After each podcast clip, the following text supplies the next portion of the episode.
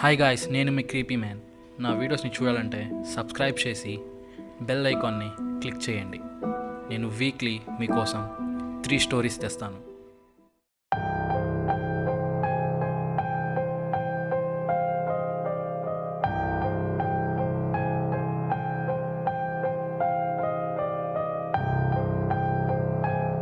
ఈ సిచ్యువేషన్ నేను ఇంటర్లో ఉన్నప్పుడు జరిగింది.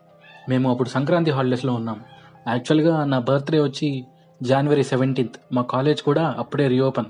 కానీ ఫ్రెండ్స్ అందరూ ఏం చెప్పారంటే జనవరి సిక్స్టీన్త్, అంటే ఒకరోజు ముందే మేమందరం కాలేజ్కి వచ్చేసి డాబాకి వెళ్ళి నేను వాళ్ళందరికీ పార్టీ ఇచ్చి అలా నా బర్త్డేని వాళ్ళు గ్రాండ్గా సెలబ్రేట్ చేసుకుందామని చెప్పారు. సరే అని చెప్పి నేను జనవరి సిక్స్టీన్త్నే అలా రీఓపెన్ కాకముందే హాస్టల్కి వచ్చేసాను. కానీ మా ఫ్రెండ్స్ అందరూ నాకు హ్యాండ్ ఇచ్చారు. వాళ్ళకి కాల్ చేస్తే వాళ్ళు ఏదేదో రకరకాల రీజన్స్ చెప్పి మేము రాలేకపోయాము, సారీ అని చెప్పారు. సరే అని మనకి చిన్నప్పుడు తెలిసిందే కదా, మన బర్త్డేకి ఎవరైనా విష్ చేయకపోతే చాలా బాధేస్తుంది. అలాగే నాకు చాలా బాధేసింది. అయినా కూడా వీళ్ళు వచ్చి కావాలని అబద్ధం చెప్తున్నారేమో అని చెప్పి రిజిస్టర్ని అంతా చెక్ చేశాను. అక్కడ నాకు ఎక్కడా వాళ్ళ సైన్స్ కనిపించలేదు. సో వాళ్ళు కన్ఫామ్గా రాలేదని నేను అప్పుడు ఫిక్స్ అయ్యాను. సరే అని మళ్ళీ ఇంటికి తిరిగి వెళ్దామంటే మా ఇల్లు ఆ హాస్టల్ నుండి ఫైవ్ హండ్రెడ్ కిలోమీటర్స్. సో మళ్ళీ వెళ్ళడం ఎందుకు, ఇంకా రెండు రోజులే కదా హాస్టల్లో ఉండిపోదామని అనుకున్నాను. సో హాస్టల్కి వెళ్ళాను. అలా నేను హాస్టల్కి వెళ్ళగానే మా వార్డెన్ నాకు అక్కడ కనిపించాడు. ఏమింత త్వరగా వచ్చేసామని అడిగాడు. అప్పుడు నేను ఆయనకి రీజన్ చెప్పాను. సర్లే పదా అని చెప్పి నేను ఆయన మెస్కి వెళ్ళి తినేసాం. తినేసి అప్పుడు మళ్ళీ ఇంకా నిద్రపోవడానికి మా రూమ్స్కి వెళ్ళిపోయాం. సో నేను యాక్చువల్గా బైపీసీ, మా క్యాంపస్లో ఎంపీసీ బైపీసీ రెండు బిల్డింగ్స్ ఉండేవి. ఎంపీసీలో ఎవరో ఒక పది మంది వచ్చారు, బైపీసీలో నేను ఒక్కడనే వచ్చాను. సో మాకు ఎంపీసీ వాళ్ళకి వేరే వేరే బిల్డింగ్స్ ఉండేవి. సో నేను మా వార్డెన్తో ఎంపీసీ వాళ్ళతోనే నిద్రపోదాం సార్ అని చెప్పాను. కానీ మా వార్డెన్ అక్కడ వద్దురా, మనకి రూల్స్ ఉన్నాయి అని చెప్పి మనం బైపీసీ బ్లాక్లోనే నిద్రపోదామని నాతో అన్నాడు. సరే అని నేను మా వార్డెన్ బైపీసీ బ్లాక్లోకి వెళ్ళాము. ఆ బ్లాక్ అంతా చాలా ఖాళీగా ఉంది, ఎవ్వరూ రాలేదు. ఆ బ్లాక్ అంతా యాక్చువల్గా త్రీ ఫ్లోర్స్ ఉన్నాయి. సో ఆ త్రీ ఫ్లోర్స్లో నేను వార్డెన్ ఒకటే ఉన్నాము. సరే అని నేను నేను వార్డెన్ ఒకే రూమ్లో నిద్రపోదామని అనుకున్నాము.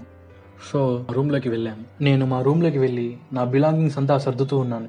అలా కాసేపు అయిన తర్వాత వార్డెన్ రూమ్లోకి వచ్చి నిద్రపోయాడు. నేను అంతా వస్తువులు సర్దేసి నా బెడ్ దగ్గరికి వెళ్ళి కూర్చున్నాను. కూర్చొని అలా ఈరోజు నా బర్త్డేకి ఎవరెవరు విష్ చేస్తారబ్బా అని చెప్పి చాలా క్యూరియస్గా వెయిట్ చేస్తూ ఉన్నాను. అలా టైం రాత్రి పన్నెండు అయిపోయింది. మొత్తం చాలా సైలెంట్గా ఉంది, ఎటువంటి శబ్దం రావట్లేదు. నేను నా ఇయర్ ఫోన్స్ తీసుకుని పాటలు వింటూ ఉన్నాను. పాటలు వింటూ నాకు ఇప్పుడు ఎవరెవరు విష్ చేస్తారబ్బా అని చెప్పి వెయిట్ చేస్తూ ఉన్నాను.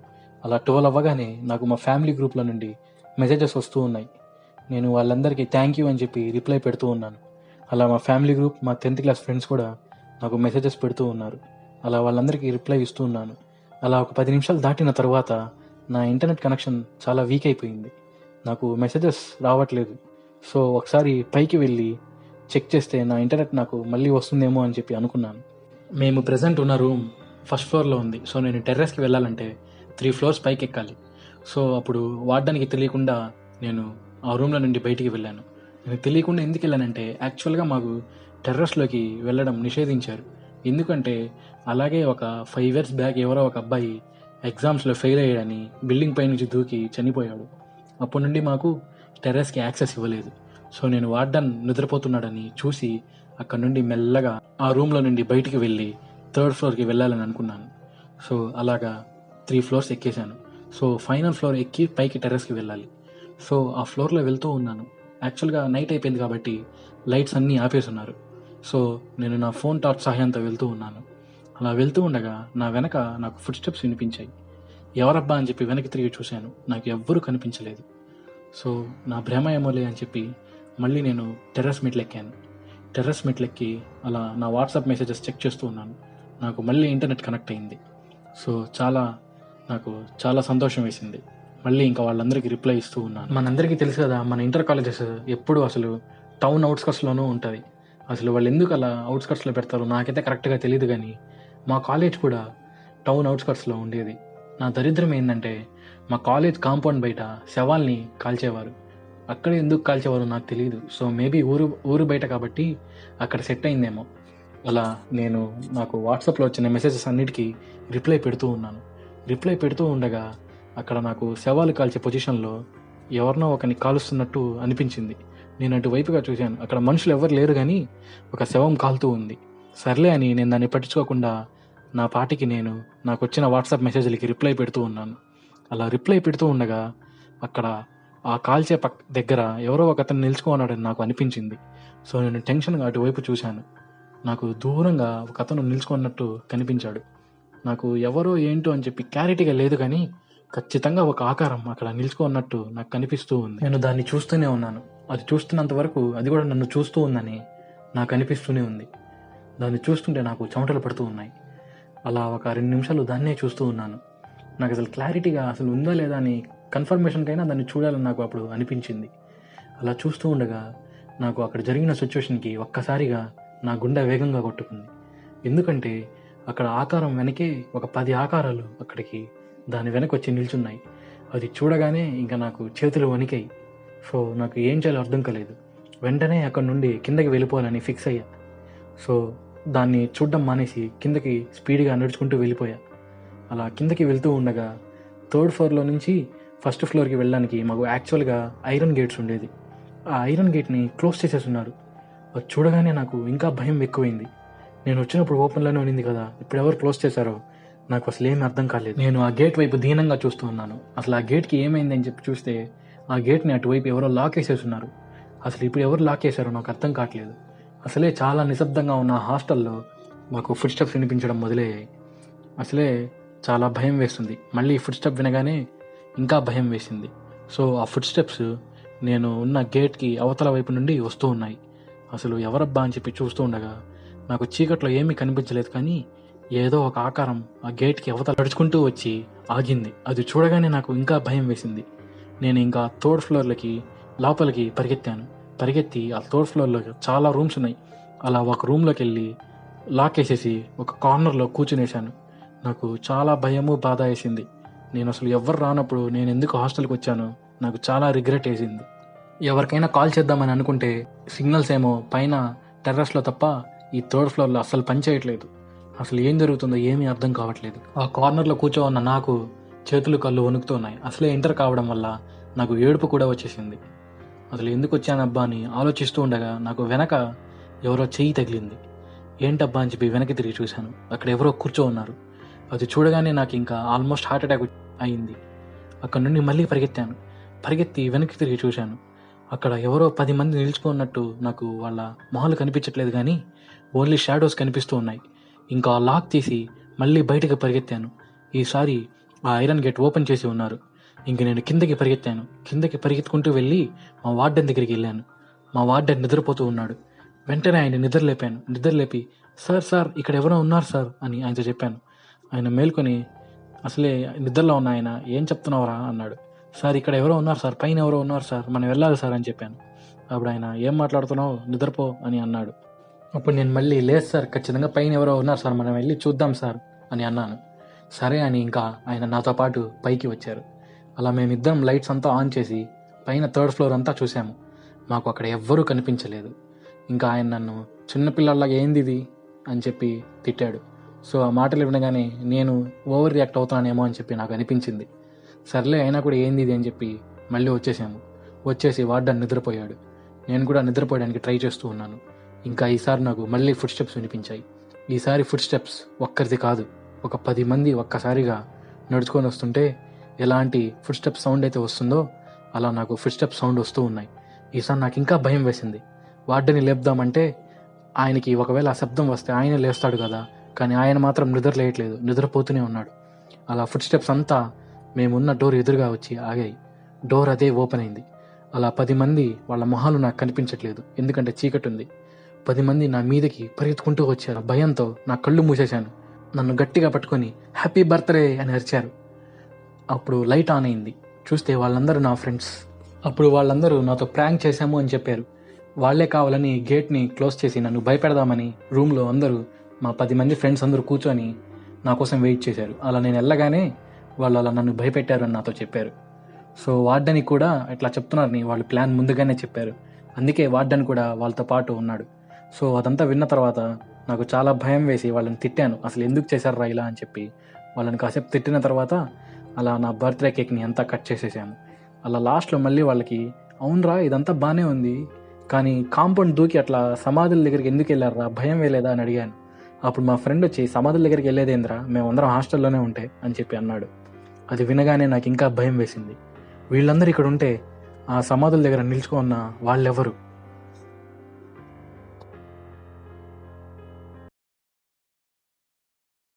ఈ సిచ్యువేషన్ నేను ఇంజనీరింగ్ చదువుతూ ఉన్నప్పుడు జరిగింది. నాది అప్పుడే ఇంటర్ కంప్లీట్ అయింది.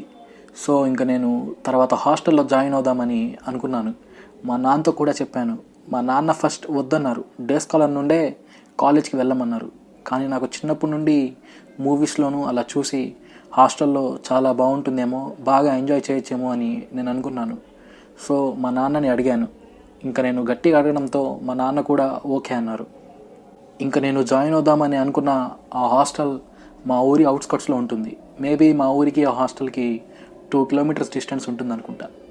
ఇంకా మొత్తం సెట్ అయిపోయింది. నేను ఆ హాస్టల్లో కూడా జాయిన్ అయిపోయాను. నేను ఫస్ట్ ఆ హాస్టల్లో ఎంటర్ అయినప్పుడు నా అటెన్షన్ని ఒక ఫోటో అట్రాక్ట్ చేసింది. ఆ ఫోటో నాకు కొంచెం పాతగా అనిపించింది. ఆ ఫోటోలో ఎవరో ఒక ముసలావిడ ఉన్నట్టు నాకు అనిపించింది. ఆ మొహం అంతా చాలా భయంకరంగా కాలిపోయి స్కిన్ అంతా నల్లగా వచ్చి ఆమెకి సగం జుట్టు ఎగిరిపోయింది. కళ్ళు కూడా ఒకటి లేనట్టుగా నాకు అనిపించింది. ఆమె ఫేస్ ఇప్పటికీ నాకు ఊహించుకుంటుంటే చాలా భయం వేస్తుంది.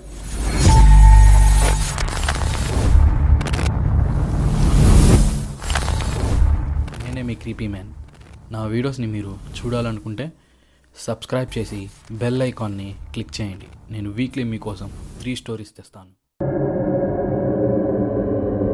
ఇంకా ఆ ఫోటోని అలానే చూస్తూ నాకు ఆ ఫోటో మీద ఒక క్యూరియాసిటీ రావడం స్టార్ట్ అయింది.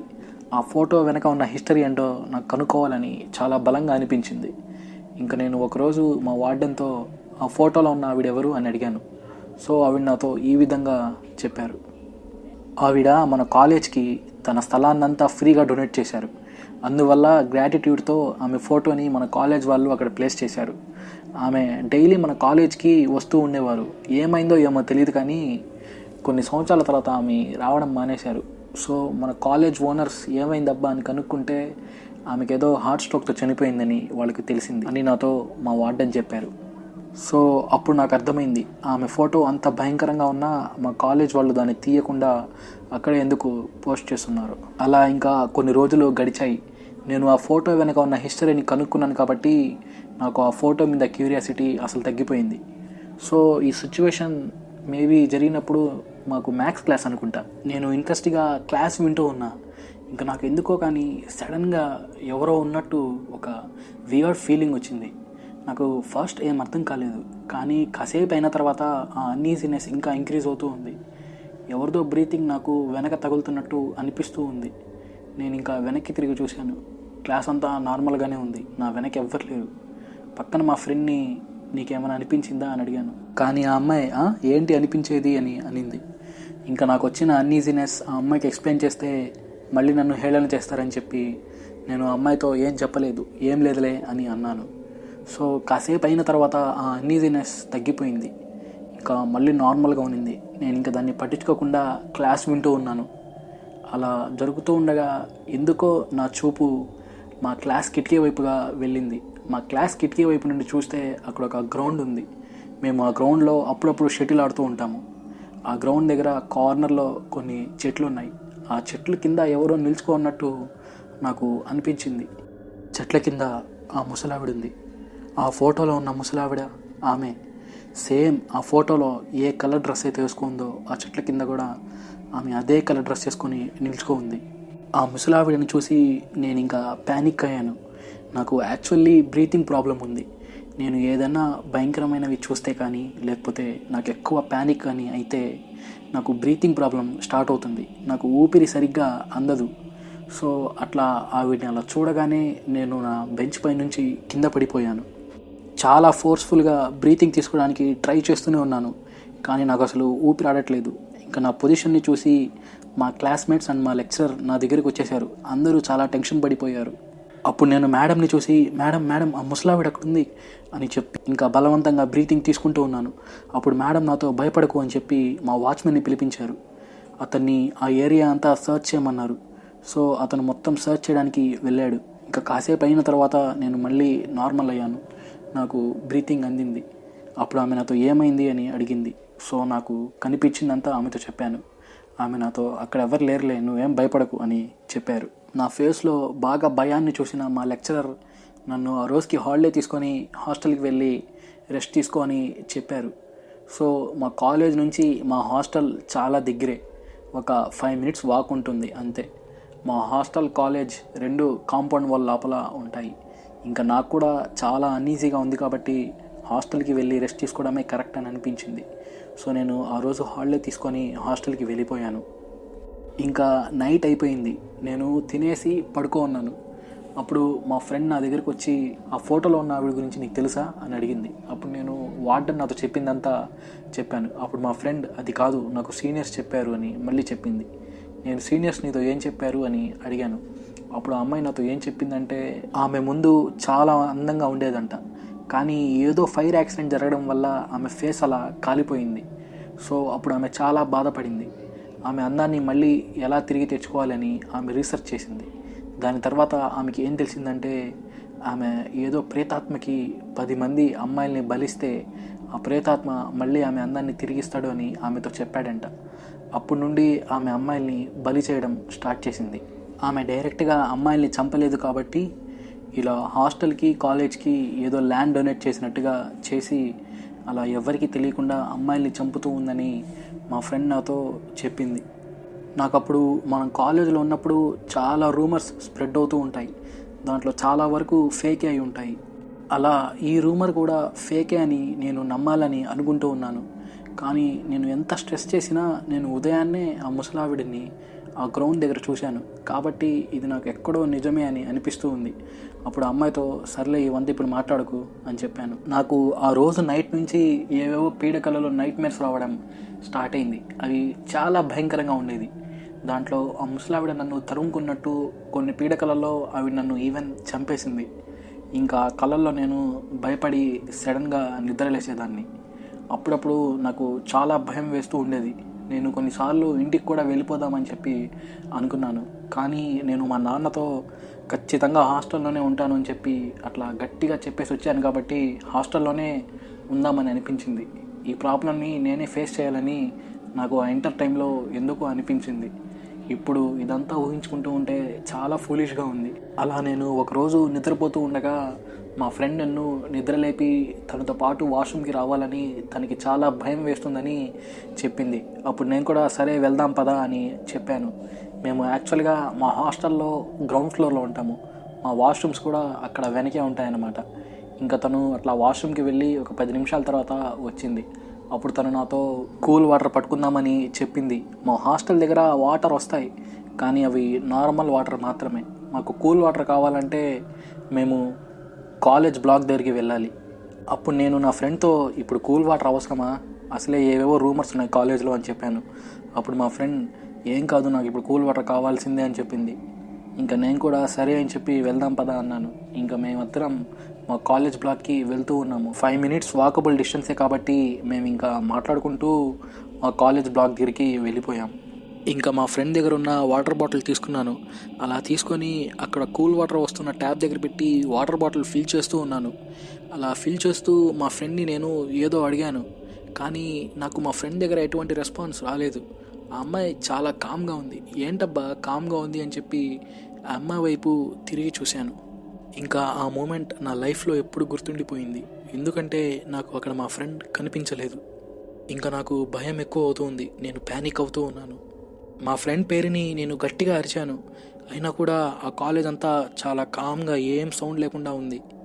అలా ఉండగా నాకు ఒక హండ్రెడ్ ఫీట్ దూరంలో ఒక చెట్టు కింద ఏదో నల్లటి ఆకారం కదులుతున్నట్టు నాకు కనిపించింది. అది చూసి ఇంకా నాకు బ్రీతింగ్ ట్రబుల్ స్టార్ట్ అయింది. నాకు అస్సలు ఊపిరాడట్లేదు. నేను ఆ ఆకారం వైపే చూస్తూ ఉన్నాను.